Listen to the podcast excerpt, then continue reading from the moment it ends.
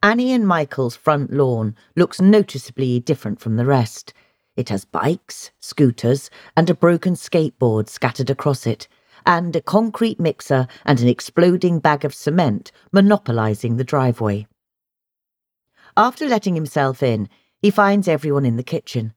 Derek and brothers Aaron and Kane and elder sister Amber jockey for position around the table, keen to get the seat with the most elbow room.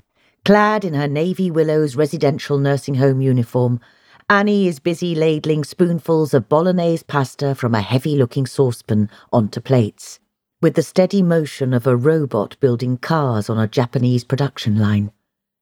Derek's dad, Michael, is at the sink, busy washing the day's dust and plaster picked up on the building site from his hands, while Sausage, the sausage dog, sleeps soundly under the table. Come in, love, grab a seat, Annie says warmly, looking up from her saucepan and server.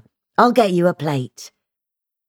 Connor realised a long time ago that Annie, a hard working woman, very rarely off her feet or without a tea towel in her hand, would rather run the London Marathon dressed in a chicken costume than see anyone go hungry at her table.